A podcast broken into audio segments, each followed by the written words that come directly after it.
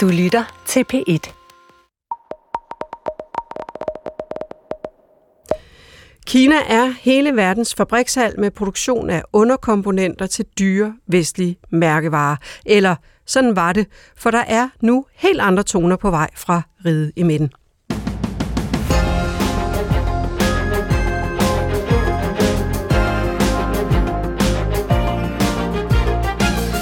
Landet har rejst sig økonomisk de sidste 30 år og er i dag så rigt, at det kan trække hele verdensøkonomien med sig, både op og ned.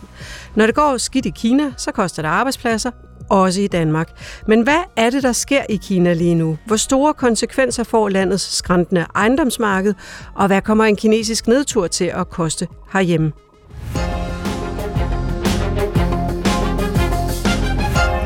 Du lytter til Følg Pengene. Jeg hedder Mette Simonsen, og med i studiet har jeg Amy Duan, ledende økonom i Nationalbanken. Du har tidligere arbejdet mange år i Nordea og altid med, med at analysere verdensøkonomien. Velkommen til Følg Pengene. Tak. Du taler kinesisk, så jeg kunne egentlig godt tænke mig at høre dig om, hvad er det store samtaleemne i Kina lige nu? Jamen det overordnet set, så er kineserne virkelig præget af en høj grad af usikkerhed usikkerhed om fremtiden, usikkerhed om ejendomsmarkedet, usikkerhed om jobmarkedet. Så det er en høj grad af usikkerhed, vi næsten ikke har set før. Og så ser de ret pessimistiske på fremtiden. Og det står også i kontrast til de sidste 30 år, hvor de bare har været optimistiske. Vi skal også sige velkommen til Andreas Steno Larsen, stifter og direktør i Steno Research. Velkommen til Følge Penge. Tak for det. Øh, Andreas, vi har kaldt Kina for verdens fabrikshal de sidste cirka 20 år ish. Men øh, vi skal til at ændre vores syn på Kina, siger du. Hvordan? Kina kommer til at producere nogle helt andre varer i fremtiden, end det de har gjort over de sidste 20-30 år. Øh, en af de ting, som man har kunne bemærke over de sidste to eller tre år, det er jo, at Kina sender langt flere, eller undskyld, færre af de her varer, vi har været vant til til Vesten. Øh, blandt andet USA sender de slet ikke lige så mange varer til, som de plejer. Blandt, og det er jo blandt andet drevet af, at Donald Trump har sat 12 op øh, i forbindelse med den handelskrig, som blev øh, i gang sat i hans administration.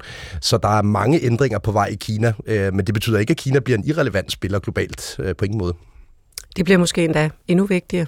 Det tror jeg. Øh, og jeg tror ikke, der er mange i Vesten, der har forstået, hvad det er for en ændring, der er på vej i Kina, fordi de er selvfølgelig nødt til at gøre noget ved situationen, når den ikke er god derude. Øh, og jeg tror, de har mange ting i støbeskeen, som endnu ikke er gået op for vestlige ledere. Vi har en gæst mere. Det er erhvervsjournalist og Kina-ekspert Christina Bortrup. Du har boet i Kina, du har skrevet flere bøger om landet, og så er du med på en linje fra Nyborg, hvor du bor nu. Velkommen til Følgpengene. Tak skal du have. Skal danske selskaber frygte konkurrencen fra Kina i fremtiden?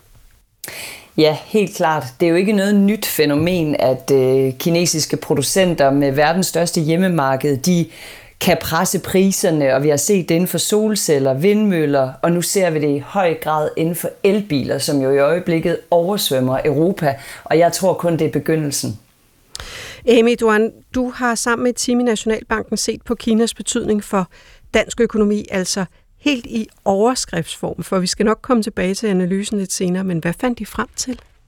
Vi fandt frem til, at, at Kina er en stor spiller, ikke på verdensmarkedet, men også for dansk økonomi. Hvis der sker noget i Kina, og en vækstnedgang, og der skal egentlig ikke meget til derude i Kina, før vi rent faktisk kan mærke det i øh, dansk økonomi for danske virksomheder og danske forbrugere. Vi er i øh, fuld gang med Følg Pengene, hvor vi undskyld, i dag ser på den økonomiske krise, der breder sig i Kina. Senere i programmet kommer vi også til at se på det nye Kina og hvordan landets forandring kommer til at påvirke resten af verden. Og ikke mindst, hvordan det vil udfordre vestens virksomheder og arbejdspladser. Men først så skal vi lige forstå, hvad det er for en situation, landet står i lige nu. For der er flere krisetegn. Flere store ejendomsselskaber er knækket, andre er i alvorlige problemer, og de har svært ved at betale deres gæld tilbage. Samtidig er den kinesiske valuta renminbi faldet temmelig meget i værdi, og både detailsalget og industriproduktionen viser tegn på afmatning, selvom der er kommet helt nye tal, der peger i en lidt pænere retning. Andreas Steno, hvordan er Kina endt her? Altså, det er jo en årlang opbygning af gæld i et tempo, som vi slet ikke engang kan være med på i Vesten, selvom vi har meget gæld her også. Øh, en boligejer i Kina har mere gæld i gennemsnit i forhold til den indkomst, øh, som husstanden har, øh, også selv i forhold til høje gældsniveauer, som vi ser i Danmark og Sverige og andre steder i Vesten. Øh, og jeg tror, at vi er, er nået dertil, hvor at Kina ikke længere bare kan blive ved med at lade gælden vokse og vokse og vokse, for at prøve at skubbe problemet 5-10 år længere ned ad vejen. Øh, og det er styret sådan set også godt klar over. Øh, og det er en af årsagerne til, at de ret målrettet er gået efter de her øh, ejendomsspekulanter. Øh, og jeg vil langt hen ad vejen sige, sige, at den her krise, vi ser i det kinesiske boligmarked, næsten er en bestillingsvare for politbyrået i Kina, øh, fordi de har været nødsaget til at sætte en stopper for den gældsspiral, som har fået kinesiske ejendomspriser til at stige til niveauer, hvor de ikke rigtig hører hjemme. Men hvorfor løber Xi Jinping øh, altså med vilje ind i den her krise? Han ved, at befolkningsvæksten i Kina langsigtet ikke ser god ud. Øh, det tager omtrent 18 år at lave et nyt 18 år, et menneske, 18 år 9 måneder mere præcist. Øh, så vi ved, at Kinas befolkningstilvækst bliver dårlig. Øh, og når man har bygget og bygget og bygget, øh, og man samtidig stiger direkte ind i en, en befolkning, som bliver mindre, så er man nødt til at prøve at sætte en dæmper på både bygningsaktiviteten, men også på priserne i ejendomsmarkedet, for at sørge for, at det ligesom matcher med den fremtid, som Kina har rent befolkningsmæssigt. Så jeg tror godt, at man har været klar over, at man med lidt længere briller på bliver nødt til at sætte en dæmper på det her ejendomsmarked. Men hvordan ser det egentlig ud, det her ejendomsmarked lige nu? Hvad er det, hvad er det for en udvikling, de så har set de sidste halve år øh, på ejendomsmarkedet i Kina? Altså priserne falder. Øh, og, øh, Men hvor meget? Det, det er egentlig ikke, fordi det ser så voldsomt ud. Altså øh, de værste steder taler vi vel lige akkurat et tocifret procent fald, altså lidt over 10 procent. Øh, og når vi ser på, på det i forhold til, hvad vi har set så mange andre steder i Vesten, så er det jo ikke nødvendigvis, fordi det er helt ude af liga med de prisfald, vi også har set i Danmark i, i sidste år. Så jeg tror, den, den store sten i skoen her er, at kineserne er meget mere forgældet i gennemsnit, så et prisfald gør mere ondt på en gennemsnitskineser, end det gør på en gennemsnitsdansker. Øh, og derfor så er et prisfald bare altid gift for den kinesiske økonomi, når de har så meget gæld i gennemsnit. Amy Duan, hvad betyder det i Kina, at, øh, at, at der er sådan en usikkerhed, der breder sig, og pessimisme, der breder sig? Jamen, det er først og fremmest, så betyder det, at folk holder tilbage med forbrug, og de bruger simpelthen ikke pengene, og de sparer op mere, end de gjorde førhen. Og der her skal vi huske, at kineserne er jo verdensmester i at spare op. Så samtidig med, at de har gæld, har de, er de også verdensmester i at spare op? Ja, det gør de. Og her okay. kan vi også sige, at vi kan jo ikke rigtig sammenligne det med mange andre lande, og især ikke i Danmark, hvor om vi har en opsparing, fordi rigtig mange kinesere, de sparer jo op for at skulle betale for uforudsigelig øh, fremtiden, for hvis nu de skulle blive syge, jamen så er det ikke hospitalvæsen, altså ikke øh, hele, øh, hvad kan man sige, øh, øh, øh, hospitalregningen bliver ikke dækket af det offentlige, som det gør i den grad i Danmark. Så, så derfor er folk nødt til at have en stor forsigtighedsopsparing, simpelthen for at betale for sundhed, øh, øh, uddannelse og, og ældrepleje. Og der er sådan en særlig øh, ting i Kina med, at man, man kun får sociale ydelser der, hvor man er født. Ja, der hvor man er registreret, og det er det system, der hedder HUKO. Det er sådan set et øh, husholdningsregistreringssystem, lidt ligesom CPR, men problemet er altså, at du kan ikke rigtig bare flytte det fra den by eller øh, den region, du er registreret, til et andet sted. Så hvis du gør, hvis du flytter, uden at du kan flytte det her registreringssystem med, jamen så har du ingen rettigheder til det sociale services i den nye by, du nu flytter til. Og heller ikke dine børn, for eksempel, hvis de skal i skole? Nej. Men hvordan, der er jo vanvittigt mange kinesere, der arbejder langt væk fra, hvor de er født. Hvordan hænger det så sammen? Jamen, det er jo så rigtig mange af de her migrantarbejdere. Der er jo flere hundrede øh, millioner af dem. Og de sparer jo også rigtig meget op, netop fordi, at øh, de skal kunne betale for øh, at sundhed. Men rigtig mange af dem har simpelthen efterladt børn tilbage i deres landsby. Så børnene bliver passet måske af bedsteforældre af andre øh, slægtning, mens de så selv arbejder i store byer, for netop ikke at skulle øh, betale ekstra for uddannelse. Det lyder ekstremt usmidigt på en eller anden måde. Det gør det, det gør det. Og det er også ingen af fakturerne bag den meget høje opsparingsrette. Men det, på det seneste år, der har vi simpelthen set, at kineserne øh, sparer mere op, end hvad de har gjort før, for at opfylde øh, alt det her uforsigtighed øh, for fremtiden.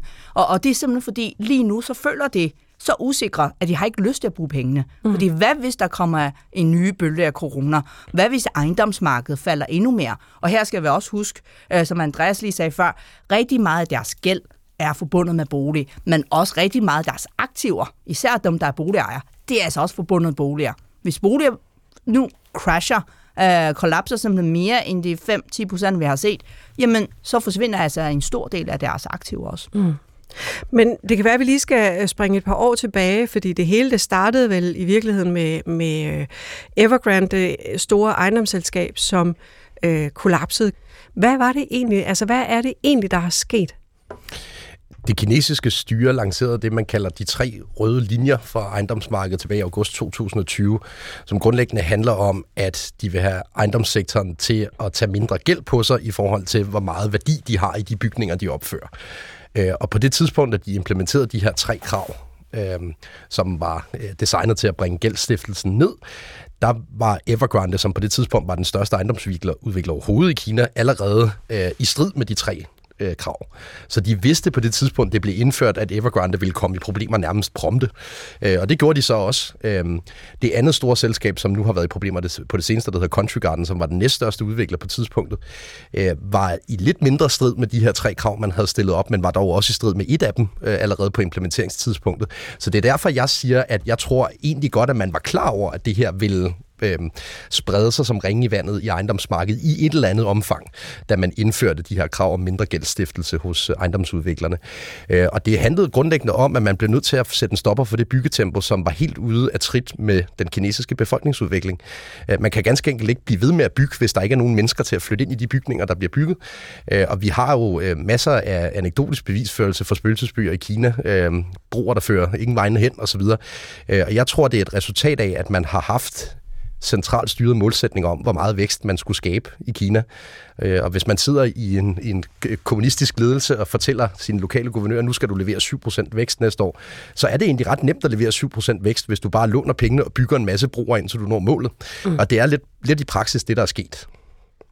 Christina Bautrup, hvorfor tror du ikke, at øh, den kinesiske øh, centraladministration gør mere for så at, at redde boligmarkedet i Kina nu, egentlig? Jamen, jeg er meget enig i, at det er en bevidst handling, og egentlig har, nu har jeg jo fulgt øh, udviklingen i mange, mange år, og, og, og mødt mange kinesere, som jo er blevet mange millionærer på at øh, spekulere i, i boliger. Først har de købt en, og så har de solgt, og så har de købt igen, og, og mange almindelige familier ejer jo to, tre, fire lejligheder, og nogle gange i nye projekter, hvor der ingen mennesker bor. Og det er jo ikke øh, bæredygtigt, og, og regeringen har prøvet at øh, sætte ekstra skatter på, hvis man sælger den inden for det første år, og du ved, der er simpelthen kommet en række nye regler over mange, mange år. Men så hver eneste gang, at det har gjort en lille smule ondt på økonomien, jamen så har man bare lige lempet lidt igen, fordi så vidste man, så det var sådan en let måde at få, få væksten tilbage. Men der er altså noget, der tyder på, at Xi Jinping, han er villig til, at det skal gøre ondt. Han taler også rigtig meget om øh, i propaganda til befolkningen, at, at man må tage noget hardship, og man må øh, bide det i sig, fordi det her det er simpelthen nødvendigt. Han taler også meget om det, der hedder fælles velstand og har jo haft et stort opgør med de store tech-giganter i Kina, som har fået nogle kæmpe milliardbøder og øh, stoppet børsnoteringer og alle mulige ting.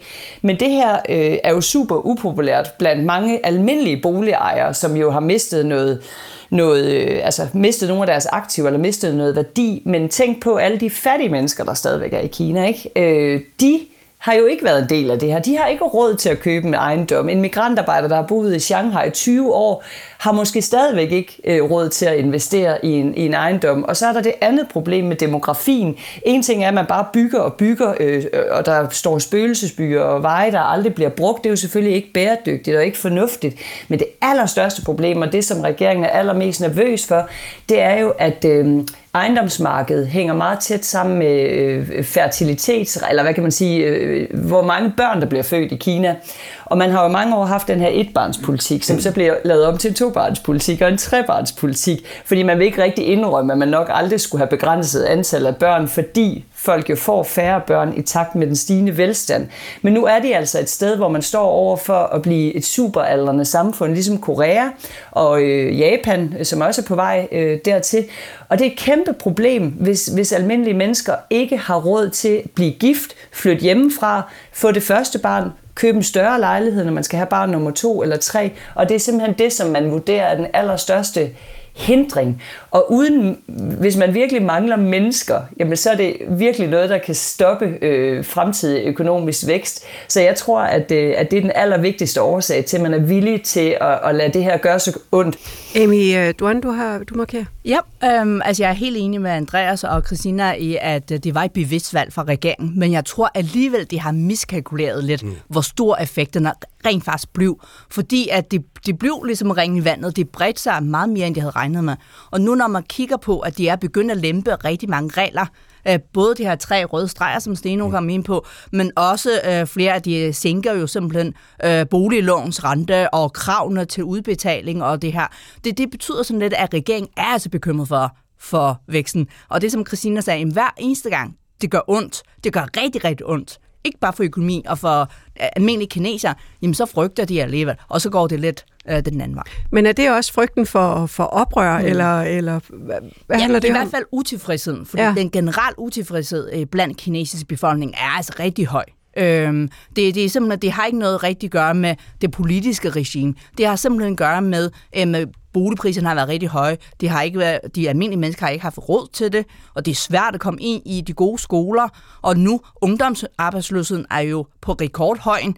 Rigtig mange unge mennesker i begyndelsen af 20'erne siger, de har mistet motivation til livet, de ved ikke, hvad de skal gøre, og det er aldrig rigtig set før. Og, og derfor, der tror jeg, at myndighederne er meget bekymrede. Men hvordan kan det lade sig gøre, at der er høj ungdomsarbejdsløshed? For man hører jo også om fabrikker, der mangler tusindvis af, af hænder.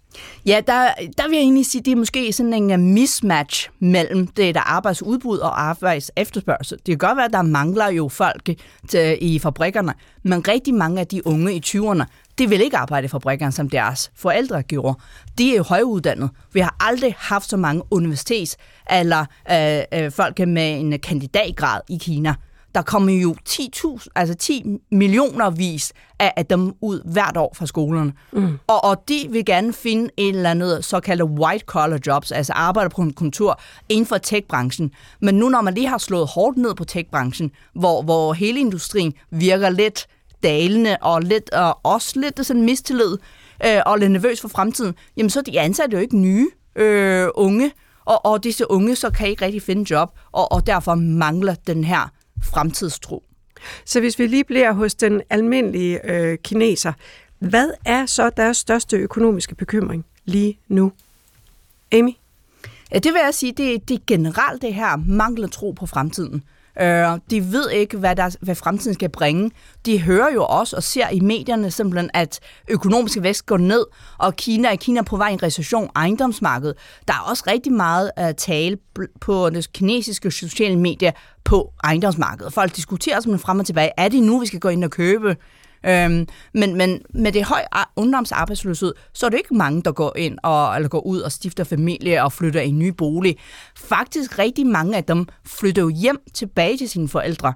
Så i år her i 23, der er simpelthen et nyt fænomen, der er opstået. Det hedder fuldtidsbørn. Det er altså voksne mennesker, der flytter hjem, har kvittet job, eller har slet ikke haft noget jobs, simpelthen bare hjemme og lever som en teenager, hvor de vågner kl. 10 og spiller computerspil. Det hjælper måske med at lave mad og handle ind, og på den måde får din løn af deres forældre.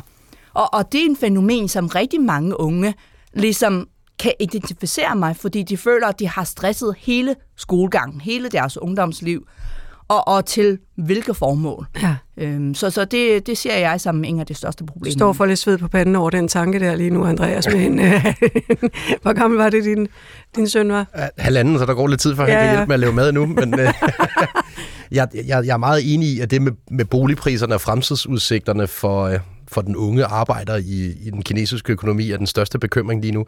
Øh, hvis vi forestiller os noget lignende i Danmark, at man kigger ind i et scenarie, hvor man måske 10-20 år frem i tid ikke rigtig kan få øje på, at ejendomspriserne skal stige, så vil sådan en, selv sådan en som mig, altså som er relativt velstillet, jeg vil da få sved på panden over det scenarie, også fordi jeg skylder alt for mange penge væk.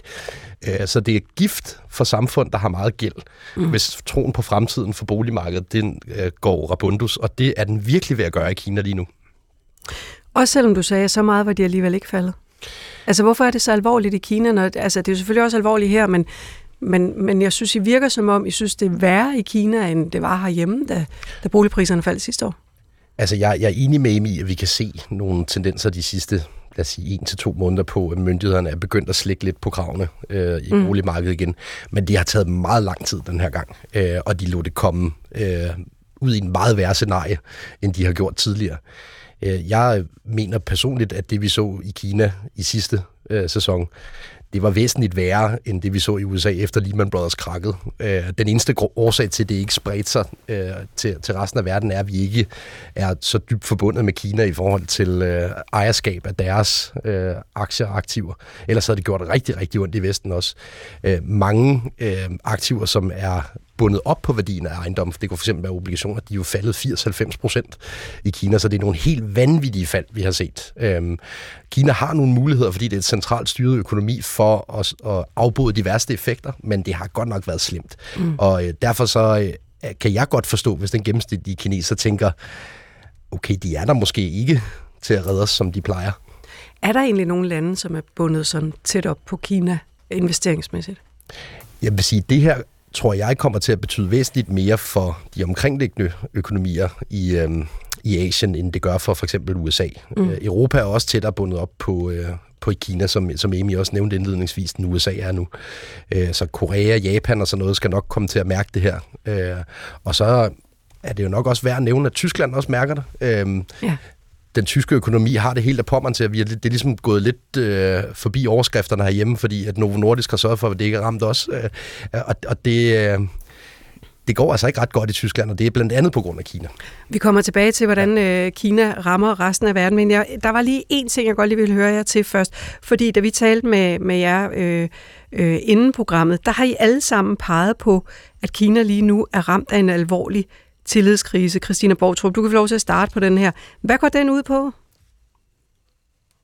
Jamen, den går simpelthen ud på, at øh, det, der skete øh, under covid, hvor man havde den her nul-tolerance over for corona, som virkede i rigtig lang tid, hvor kineserne levede i deres egen boble med 1,4 milliarder mennesker. Jeg flyttede selv ind i den med min familie, øh, to børn og, og mand og det så hele. Så I kender og det var fantastisk godt nu? Rejse.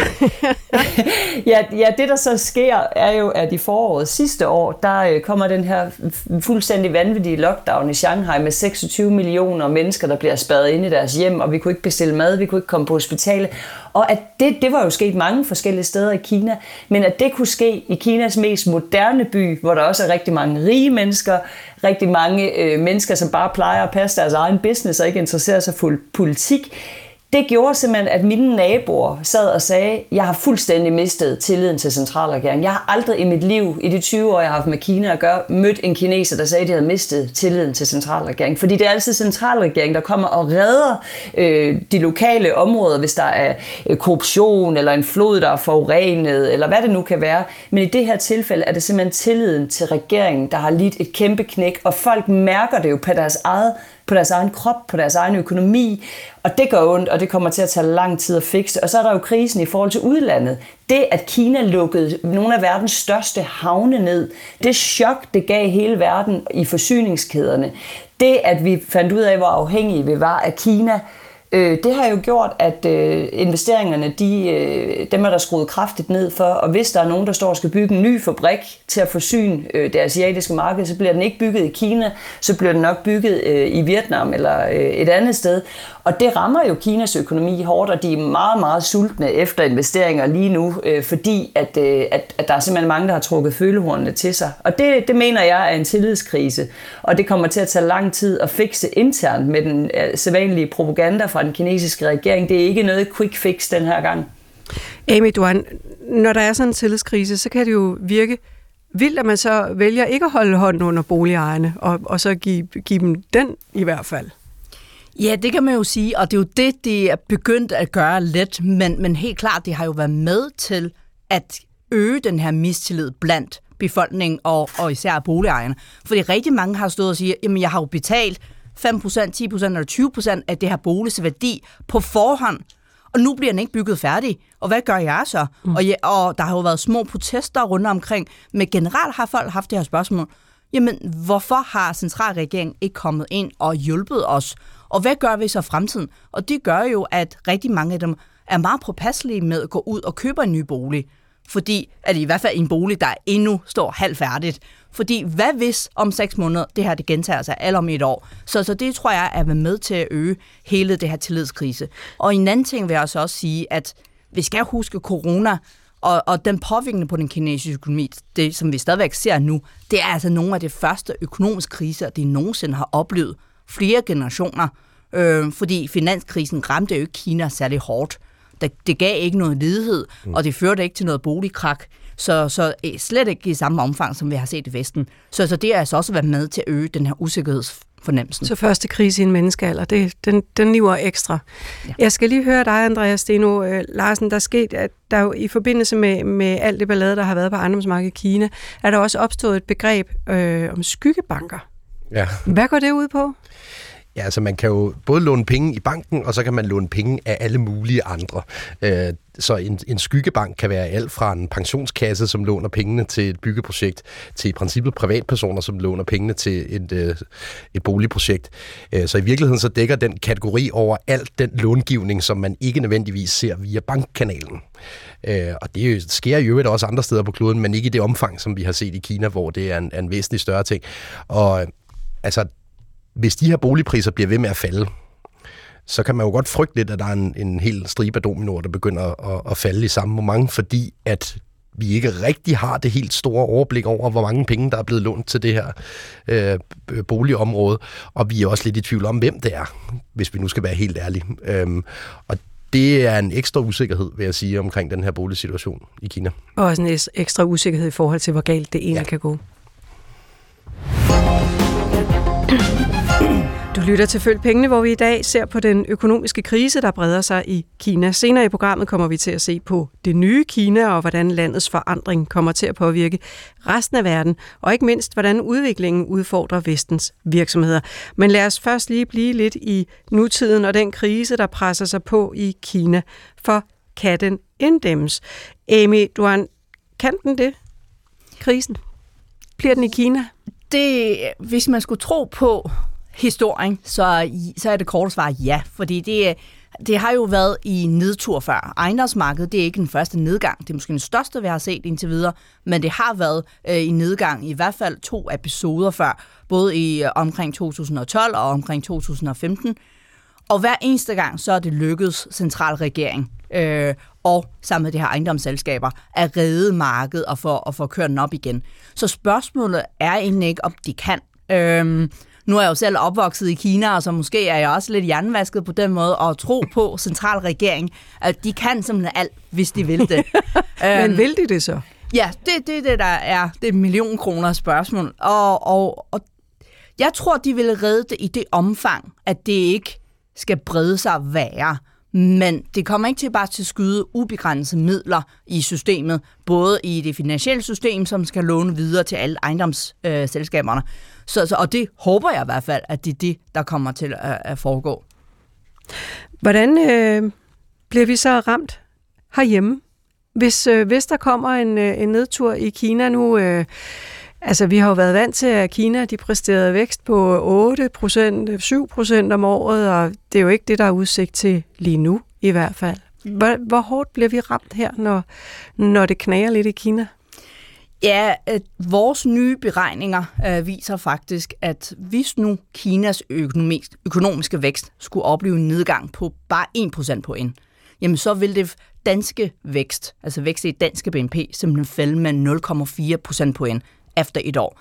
Det er altså ret store størrelse, øh, og, og man kan sådan gange det, og hvis nu Kina øh, oplever det med 2% point, så vil det jo være 0,8% point her i Danmark. Så det er nogle real størrelse, og det er jo øh, på økonomi samlet set. Og hvis man så kigger lidt mere ned, jamen, så er det nogle brancher, der er selvfølgelig mere udsatte øh, end andre. Jamen, vi eksporterer rigtig meget søgetransporttjenester, vi eksporterer faktisk en del medicinalprodukter, mm. fødevarer, så der er nogle sektorer, der er mere udsat end andre.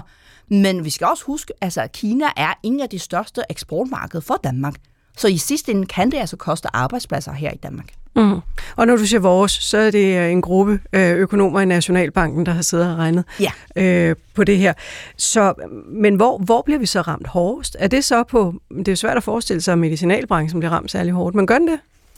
Ikke nok øh, lige så høj grad som, øh, som det mere cykliske eller konjunkturfølsomme. Øh, det er jo så det gode øh, ved med at dansk økonomi, at vi er relativt let konjunkturfølsomme i forhold til den tyske, for eksempel, at en fødevare og medicin, det er det jo altid brug for. Men her skal vi altså også huske, danske medicin og fødevarer bliver lidt brandet øh, i Kina som premiumvarer. Og hvis nu de går rigtig dårligt, det kender vi også herhjemme til. Når, når inflation brager derudad, eller når folk, folk føler sig bare generelt fattige, jamen så går det altså ikke ud og køber premiumvarer. Så substituerer man og køber det lidt billigere alternativer. Og det er det, der frygten kan gå på, øh, som kan ramme nogle øh, danske virksomheder. Øhm, Kina er i mange år blevet omtalt som verdens øh, fabrikshal, som vi har været inde på tidligere. Danske virksomheder har rejst i pendulfart mellem Kina og Danmark. Der har bygget produktion op i landet, der har købt og solgt, og der har flyttet alle mulige varer ind og ud af Kina. Men øh, hvordan er det egentlig at være dansk virksomhed i Kina, Christina Bortrup? Jamen det er helt klart blevet sværere, og det er ikke bare sådan noget for en hørensagen. Det kan man simpelthen se på de årlige undersøgelser fra øh, det europæiske handelskammer i, øh, i Beijing, som laver sådan nogle ret store undersøgelser, hvor de danske virksomheder selvfølgelig også er inkluderet. Og det er meget tydeligt, at det bliver sværere og sværere. Og det er jo både fordi, at der er mere og mere konkurrence fra lokale konkurrenter. Altså for 20 år siden, når jeg spurgte danske virksomheder, hvad med jeres kinesiske konkurrenter, så var det sådan noget, ja, men det er jo, det er jo bare sådan nogle kopister og, og og så videre. Øh, og så nogle år efter, så begyndte de at sige, okay, de kan faktisk noget, og de er meget billige, vi holder øje med dem. Og nu er vi så der, hvor rigtig mange af vores førende store danske virksomheder, de oplever faktisk stor konkurrence fra lokale spillere. Og når så det geopolitiske, øh, hele det her, øh, altså som krigen i Ukraine har gjort, øh, øh, fokus på sikkerhedspolitik, forsyningssikkerhed på grund af corona, hvor alle lande jo er blevet meget mere opmærksomme på øh, øh, risici, øh, der er ved både forsyningskæder og energiindkøb, øh, om man er for afhængig af russisk gas og olie osv., der er der jo også fokus på de samme ting i Kina, og det betyder jo også, at, at man måske bliver endnu mere protektionistisk, end man har været tidligere. Det vil sige, at man har en endnu større tilbøjelighed til at hjælpe sine egne virksomheder, når der er offentlige udbud, og der er projekter, øh, nu har vi lige set, at den kinesiske regering har sagt, at øh, alle øh, regeringsansatte skal holde op med at bruge iPhone, hvis de gør det. Øh, de skal bruge kinesiske øh, telefoner, og det er jo selvfølgelig et klart øh, slag mod, mod USA, som har indført en række restriktioner siden handelskrigen blev startet af Donald Trump tilbage i 2018. Der er der jo bare kommet flere og flere eksportrestriktioner på, så de mest avancerede computerchips fra USA ikke længere kan blive eksporteret til Kina, og det har jo ramt nogle kinesiske virksomheder rigtig hårdt, og der ser vi også, at kineserne hele tiden tænker, hvordan kan vi beskytte vores egen industri? Hvordan kan vi øh, ja, hjælpe vores egen industri? Og fordi økonomien så er lidt øh, eller vokser så langsomt i Kina, så ser vi også en tendens til, at mange af de kinesiske spillere, som egentlig har haft et kæmpe hjemmemarked og har klaret sig godt der, også søger ud i verden, og det er faktisk derfor, jeg tror, at den konkurrence, danske virksomheder oplever fra kinesiske virksomheder i Kina, den vil i højere grad rykke ud øh, på andre markeder rundt omkring i verden, hvor man måske ikke plejer at møde kineserne. Og hvordan, øh, fordi tidligere har man jo talt meget om, om, om, om at kineserne stjal øh, industrihemmeligheder. Øh, er, det, er det stadigvæk et issue, at man skal passe lidt på der?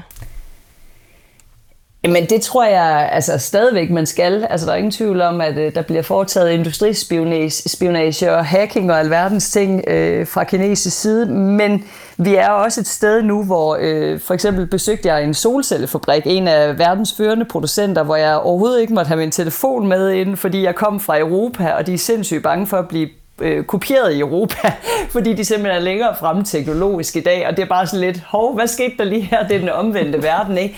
Så, mm. og, og der er en australsk tænketank, der for nylig har lavet en kæmpe rapport, hvor de har undersøgt de kritiske teknologier, som er vigtige for fremtiden, lige fra droner til kvantecomputer og til alle mulige ting, og der fører Kina på 37 ud af 44 kritiske teknologier, og så kommer USA så øh, på anden pladsen. Ikke? Europa er ikke, gør sig ikke så meget gældende, men det er, jo, det er jo virkelig interessant, hvor hurtigt det er gået, og det er simpelthen resultatet af nogle meget, meget ambitiøse målsætninger, man har sat fra regeringens side. Blandt andet i 2014 lancerede man det, man kalder Made in China 2025-planen, som dengang lød på, at man skulle blive førende i verden inden for 10 industrier, og en af dem er medicinalindustrien og medicinsk udstyr, og der tænker jeg, at det kan jo ikke lade sig gøre. Altså Novo, Lundbæk osv., de er jo langt foran. Men der må jeg sige, at øh, nu skriver vi 23, og når jeg taler med folk i branchen, som har forstand på, hvad der foregår i Kina, så siger de, de er ved at være der. De vil ikke blive overrasket, hvis de faktisk er ved at være oppe på niveau på mange områder. Så det er gået stærkere, end man havde, end man havde regnet med. Og mm. det er mm. simpelthen fordi, der er blevet investeret så sindssygt mange penge i det, og man har gjort alt muligt for at rekruttere de skarpeste hjerner, og, og det bærer altså frugt. Mm. Kinas industri er under forvandling, og den snapper nu vestlige selskaber i haserne, som, som du også siger. Og jeg kunne faktisk godt tænke mig at spille en, bid, øh, en lydbid for jer. Det er præsidenten for EU-kommissionen, Ursula von der Leyen, fra hendes årlige State of the Union-tale fra forleden. Og hun er godt træt af Kina, der udfordrer øh, europæisk industri ved at skævvride markedet med statsstøtte, siger hun. Det har tidligere ramt for eksempel industrien for solcelle, øh, solceller, og nu rammer det så også produktionen af elbiler. Prøv lige at høre her. Too often our companies are excluded from foreign markets or are victims of predatory practices. They are often undercut by competitors benefiting from huge state subsidies. We have not forgotten how China's unfair trade practices affected our solar industry. We have to be clear eyed about the risks we face. Take the electric vehicle sector. It is a crucial industry for the clean economy with a huge potential in Europe. But global markets are now flooded with cheaper Chinese electric cars and their price is kept artificially low by huge state subsidies. This is distorting our market. So I can announce today that the Commission is launching an anti subsidy investigation into electric vehicles coming from China. Ja, så sluttede det lige af med klapsalver.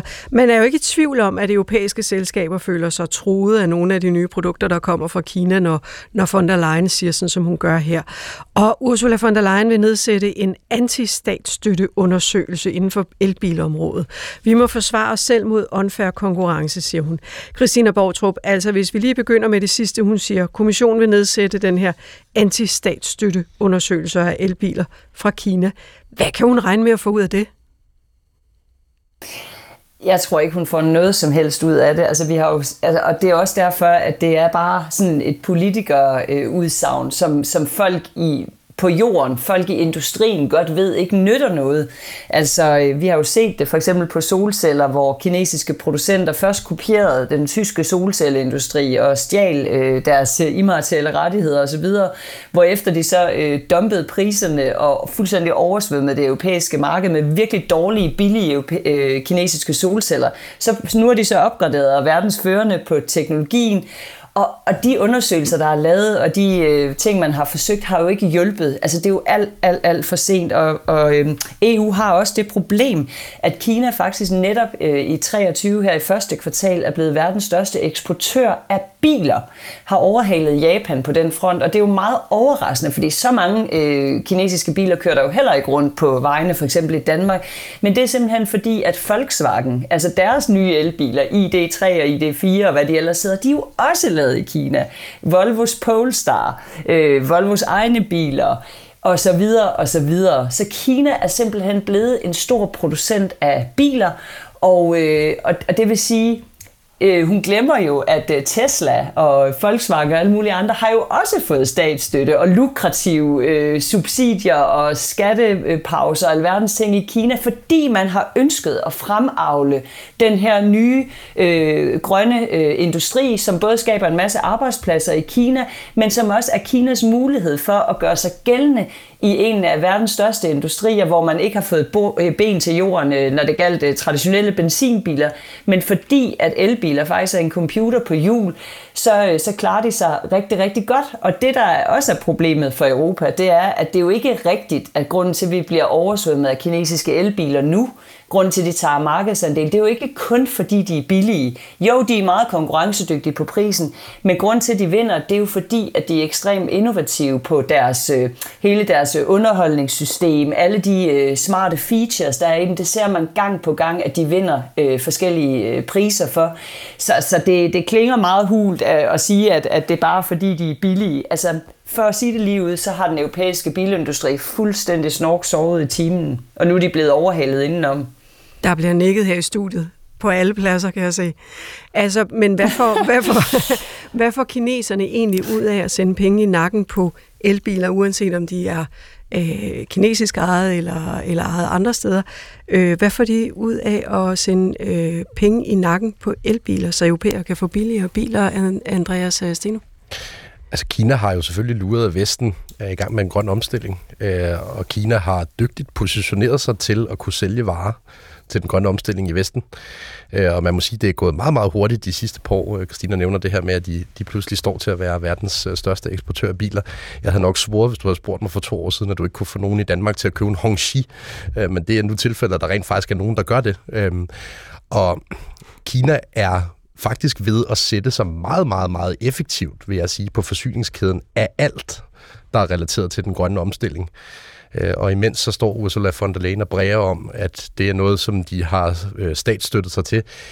Det er måske rigtigt nok, men statsstøtter vi ikke også alt muligt i relation til den grønne omstilling i Europa og i USA. Det gør vi jo mm. alle sammen.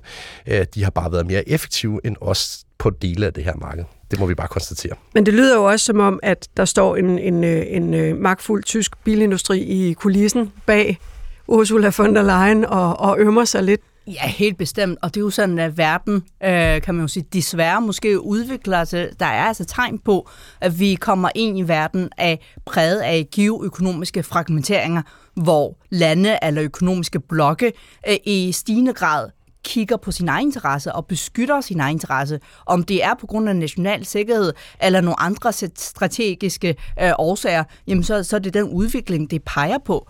Og de kan altså i sidste være en dårlig nyt for verdensøkonomien. De kan måske gavne nogle specifikke lande eller økonomiske regioner på en kort bane, men på lang bane, så, så er det i hvert fald de studier, der indtil videre er, er lavet, for eksempel af IMF, det peger altså på, at det er en dårlig nyhed for, for verdensøkonomien. Man kan også vende det helt på hovedet og sige, at det er vel meget godt for den grønne omstilling, at vi får billigere elbiler og billigere solceller, og man, øh, altså, at, at kineserne faktisk opfører sig ovenud ansvarligt ved at gøre nogle af de her grønnere teknologier tilgængelige for, for mange flere. Christina Borgtrup?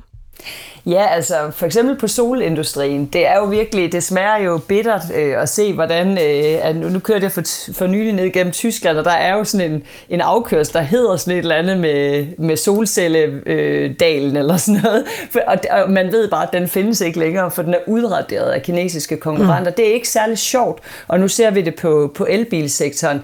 Men der er jo ingen tvivl om, at vi kan takke kineserne for, at prisen på solceller er blevet nedbragt med 85 procent på 15 år. Og det er jo simpelthen fordi, de har verdens største marked internt i Kina og har givet alle de subsidier, så almindelige mennesker, virksomheder osv. har, har øh, installeret solceller i det her kæmpe store land.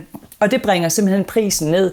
Og jeg synes, øh, det er ret sjovt, øh, hvor mange overskrifter det tager i, i Danmark for eksempel. Åh, Tesla sætter priserne ned igen, og så er der alle mulige eksperter, der fortæller, jamen det gør de jo fordi, at de vil gerne have, at flere mennesker får mulighed for at købe en elbil. Så det er sådan en meget øh, øh, god ting, de gør for verden og sådan noget. Og prøv at høre, grunden til, at Tesla sætter priserne ned, det er fordi, de har en kæmpe fabrik i Kina, og de er presset, fordi at de kinesiske konkurrenter tager markedsandel. Øh, Tesla sælger mange biler derude, men det er jo simpelthen, fordi de har set øh, virkeligheden i øjnene og godt ved, at priserne skal ned.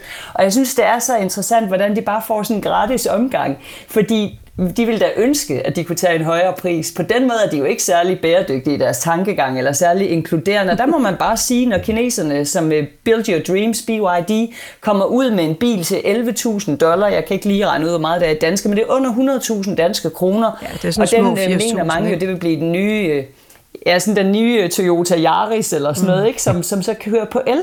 Ja. Og hvad de har gjort med el-scootere, ikke? Som, øh, altså i en by som Shanghai, der er der jo ingen øh, benzinscooter. Det vil sige, der er ingen støj og ingen øh, os fra, fra scootere, som du ser i mange andre asiatiske storbyer. Hver anden ny bil, der bliver solgt i Shanghai, er en elbil i, øh, i sin tale forleden dag, fordi uh, Ursula von der Leyen uh, er der heller ikke klar til at kappe båndene til Kina fuldstændig. Hun, der taler hun om, at EU's dialog med Kina fortsat er afgørende. Amy Duan, hvad er det for nogle områder, hvor at vi bliver nødt til at øh, blive ved med at arbejde sammen med kineserne? At klima, det er jo et rigtig oplagt område. Øh, det er jo ikke noget, som, øh, som et land eller en region bare kan gøre alene. Det kræver virkelig et internationalt multilateralt samarbejde. Og Kina er en stor spiller, et stort land. Så, så derfor er det meget vigtigt at få Kina på bordet. Og, og i sig selv, for, for, hvis man kun kigger på klima, så er det jo en god udvikling, det der sker derover, at der kommer flere elbiler og solceller, og at landet i det hele taget bliver mere grønt. Mm. Det er jo godt for klima verden set.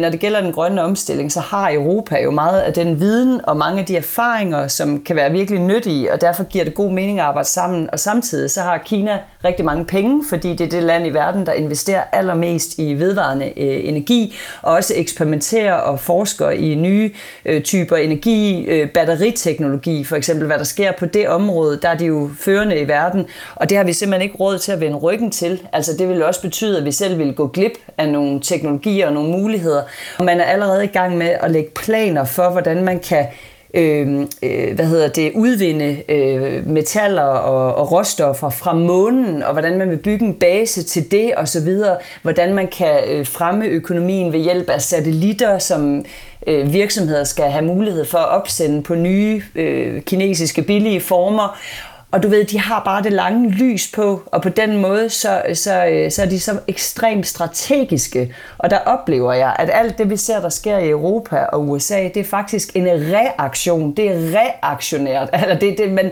man reagerer på Kinas statskapitalisme og industripolitik, som i mange år har ført Kina derhen, hvor de nu er.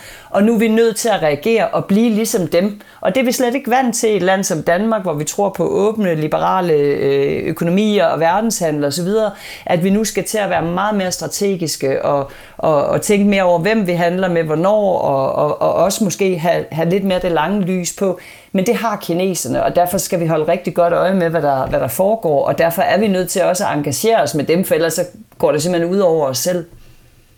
Så bliver vi kørt over. Der fik jeg lige afbrudt dig.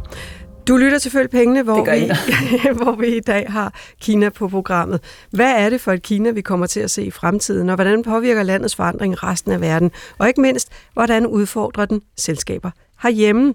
Og øh, med i studiet har jeg Amy Duan, som er ledende økonom i Nationalbanken. Så har jeg Andreas Steno. Han er... Øh, stifter og direktør i Steno Research. Og så har jeg Christina Borgtrup, der er erhvervsjournalist og forfatter og har, øh, til flere bøger om Kina, og har boet i Kina selv. Nu kunne jeg godt tænke mig at høre dig, Andreas Steno. Hvor er det nye Kina på vej hen? Vi har jo lidt hørt om det, men hvis du sådan skal tegne sådan et billede af Kina om øh, 10 år, 5 år måske bare, det går jo rigtig stærkt. Altså den her idé om, at Kina er underleverandør til Vesten af alt muligt billigt skrammel, som vi har købt i vores detailhandel, den er i hvert fald på vej væk. Øh, Kina vil selv producere langt større, væsentligt tungere dele af vores forbrug. Mm. Øhm, og det bedste eksempel er jo selvfølgelig de her elbiler, som vi har talt om, som, øh, som de har Øh, fremtur meget stærkt med. Øh, men man kan også sagtens forestille sig Kina spille en meget stor rolle i udviklingen af teknologi øh, til elektrificeringen af samfundet på andre måder, øh, både inden for atomkraft og andet. Så jeg ser egentlig Kina bevæge sig i retning af at blive endnu mere højteknologisk, end de allerede er. Øh, og så øh, kommer de også til at fokusere på selvfølgelig at holde de arbejdspladser i landet, som er relateret til øh, den højteknologiske, det højteknologiske forbrug, vi har i Vesten. Altså, vi skal stadigvæk huske på, at hvilken som helst iPhone, der bliver købt her, er altså samlet i Sydkina. Øh, og selvom at nogle af de virksomheder, som blandt andet producerer telefoner, øh, har haft et åbent ønske om at flytte den produktion væk fra Kina, så selv de mest optimistiske scenarier kan de måske flytte 10% af de arbejdspladser væk. Øh, Kina har længe slet ikke været det billigste sted at producere, men det er det bedste sted at producere. Øh, og vi skal huske på, at de er teknologisk langt dygtigere end lande som Mexico og Brasilien og Østeuropa, som prøver at byde ind på nogle af de her produktionsarbejdspladser. De er slet ikke i stand til at konkurrere med Kina. Amy Chuan, Xi Jinping, øh, øverste leder i Kina. Hvad er det, der er hans mål egentlig når, for, for et fremtidigt Kina?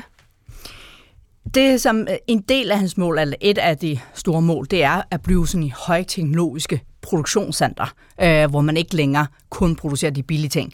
Og, og det er jo, i de sidste 20 år har de jo sådan set talt om, at de skal øh, klatre op af den her værdikader stige, og det er dels øh, lykkedes dem nu, øh, og, og det vil jo kun fortsætte. Men jeg tror, det andet mål, som han også har talt om de 10 år, han har været i magten, det er jo også, at Kina skal være en forbrugsøkonomi. Ikke nødvendigvis lige så meget, som USA har været, hvor folk bare forbruger alle mulige ting, der ikke nødvendigvis er, er nødvendigt, men at det simpelthen fordi, de kommer fra en så lav udgangspunkt, så at bare folk, alle mennesker skal kunne have en computer eller smartphone, alle skal kunne have en bil, alle familier skal kunne have en bil, det vil jo bare løfte det overordnede forbrugsniveau. Så selvom kinesiske forbrugere måske ser lidt pessimistiske på fremtiden, øh, så, så er det jo stadigvæk et kæmpe marked. Og det er jo der, hvor vi skal huske, det er der, hvor potentialet ligger for danske virksomheder og europæiske virksomheder. Og så skal man måske også huske, at det ikke er særlig mange årtier siden, at der var 750 millioner kinesere, der levede i dybeste armod. Ja, præcis. Og i dag er der 400 millioner mellemklassen, der har nogenlunde det samme velstandsniveau, som vi har her i Europa. Altså, jeg vil også lige bare lige komme tilbage til det her pointe med usikkerhed blandt virksomheder, og at vejen til den nye Kina, det er altså ikke uden forhindringer. Fordi at som altid, så har rigtig mange virksomheder, særligt de private og særligt de mindre virksomheder, når de er lige startet op, altid har sagt, jamen, at mangel på finansiering, det er et stort, stort problem. Og her det nyeste nye, der virkelig rammer virksomheders ligesom, sentiment, det er altså regulering. Det føler ligesom det, som vinden blæser. Man ved ikke rigtigt, hvornår den går. Og, og det her med, at regeringen har slået ret hårdt ned på tech-industrien, øh, det har virkelig afskræmt rigtig mange virksomheder, og er garanteret ingen af de gode grund til, at hvorfor at, øh, erhvervstilliden er så lav, som det er. Og, og mange virksomheder føler, at hvis de store Alibaba kan blive slået ned på og reguleret fra den ene dag til den anden, hvordan, hvornår rammer det som mig? Og jeg tror, det er den her usikkerhed, som, som myndighederne er nødt til at adressere på et tidspunkt, hvis de virkelig gerne vil have innovation og alt det her til at blomstre. Andreas Steno? Det er en rigtig øh, god pointe at få indført, fordi vi får næsten tælt os i retning af, at det er ja. Kina, der kommer til at redde verden, øh, og, og øh, det er også muligt, at der er nogle kinesiske virksomheder, som kommer til at bidrage til det. Men hvis du prøver at øh, fortælle en historie til investorer i Vesten om, at Kina er stedet, der investerer lige nu, så bliver du bedt om at forlade lokalet på stedet. Øh, jeg prøvede sådan lidt provokerende at tage en, en forside med til et amerikansk investorforum i New York for nogle måneder siden, hvor jeg skrev på forsiden, at Kina var det billigste sted, man kunne investere i verden, og derfor skulle man gøre det. Og det var lige før, jeg ikke fik lov at færdiggøre mit oplæg. Er det, det mener det.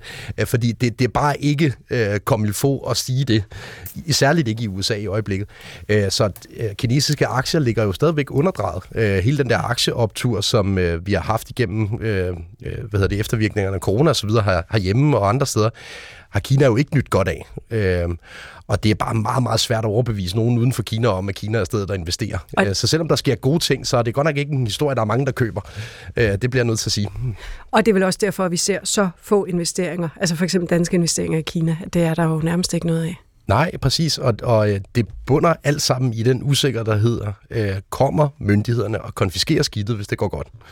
Og det, det ved man bare ikke. Ja, og hvis jeg lige må til, Ja. Det må hvis du i jeg hvert må fald. tilføje en ting, så bunder det jo også, så er det jo også risikoen for, at øh, Kina kunne finde på at invadere Taiwan. Og det er klart, at når Arla og øh, andre store virksomheder sidder og kigger på, hvad det kostede at vende ryggen til Rusland, det var måske ikke så dyrt, så den beslutning, den var meget nem at tage, men de ved godt, hvad der ville ske, hvis de skulle gøre det samme med Kina. Det ville være meget, meget grimt og meget, meget, meget dyrt. Og derfor er det klart, så har det jo øh, sat en dæmper på lysten til at investere mere, fordi sagen er jo, at mange af de store danske virksomheder har allerede investeret så mange milliarder i Kina, at, at de er simpelthen nødt til at blive der, øh, uanset hvad, i hvert fald lige nu, men, men der er heller ingen grund til at investere mere. Men det er klart, det store spørgsmål er, vil europæerne køre rundt i kinesiske elbiler? Tør vi det med alle de kameraer? Hvad med spionage? Hvad med overvågning?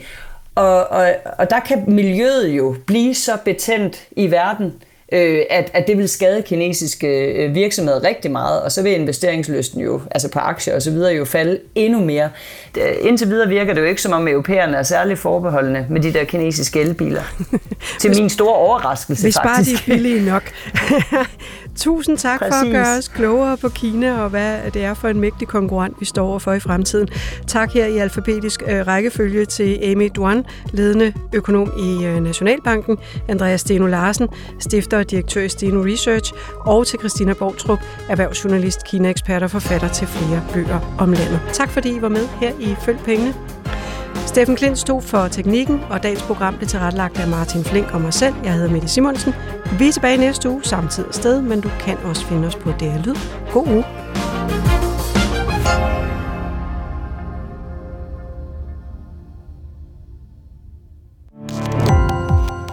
Gå på opdagelse i alle DR's podcast og radioprogrammer. I appen DR Lyd.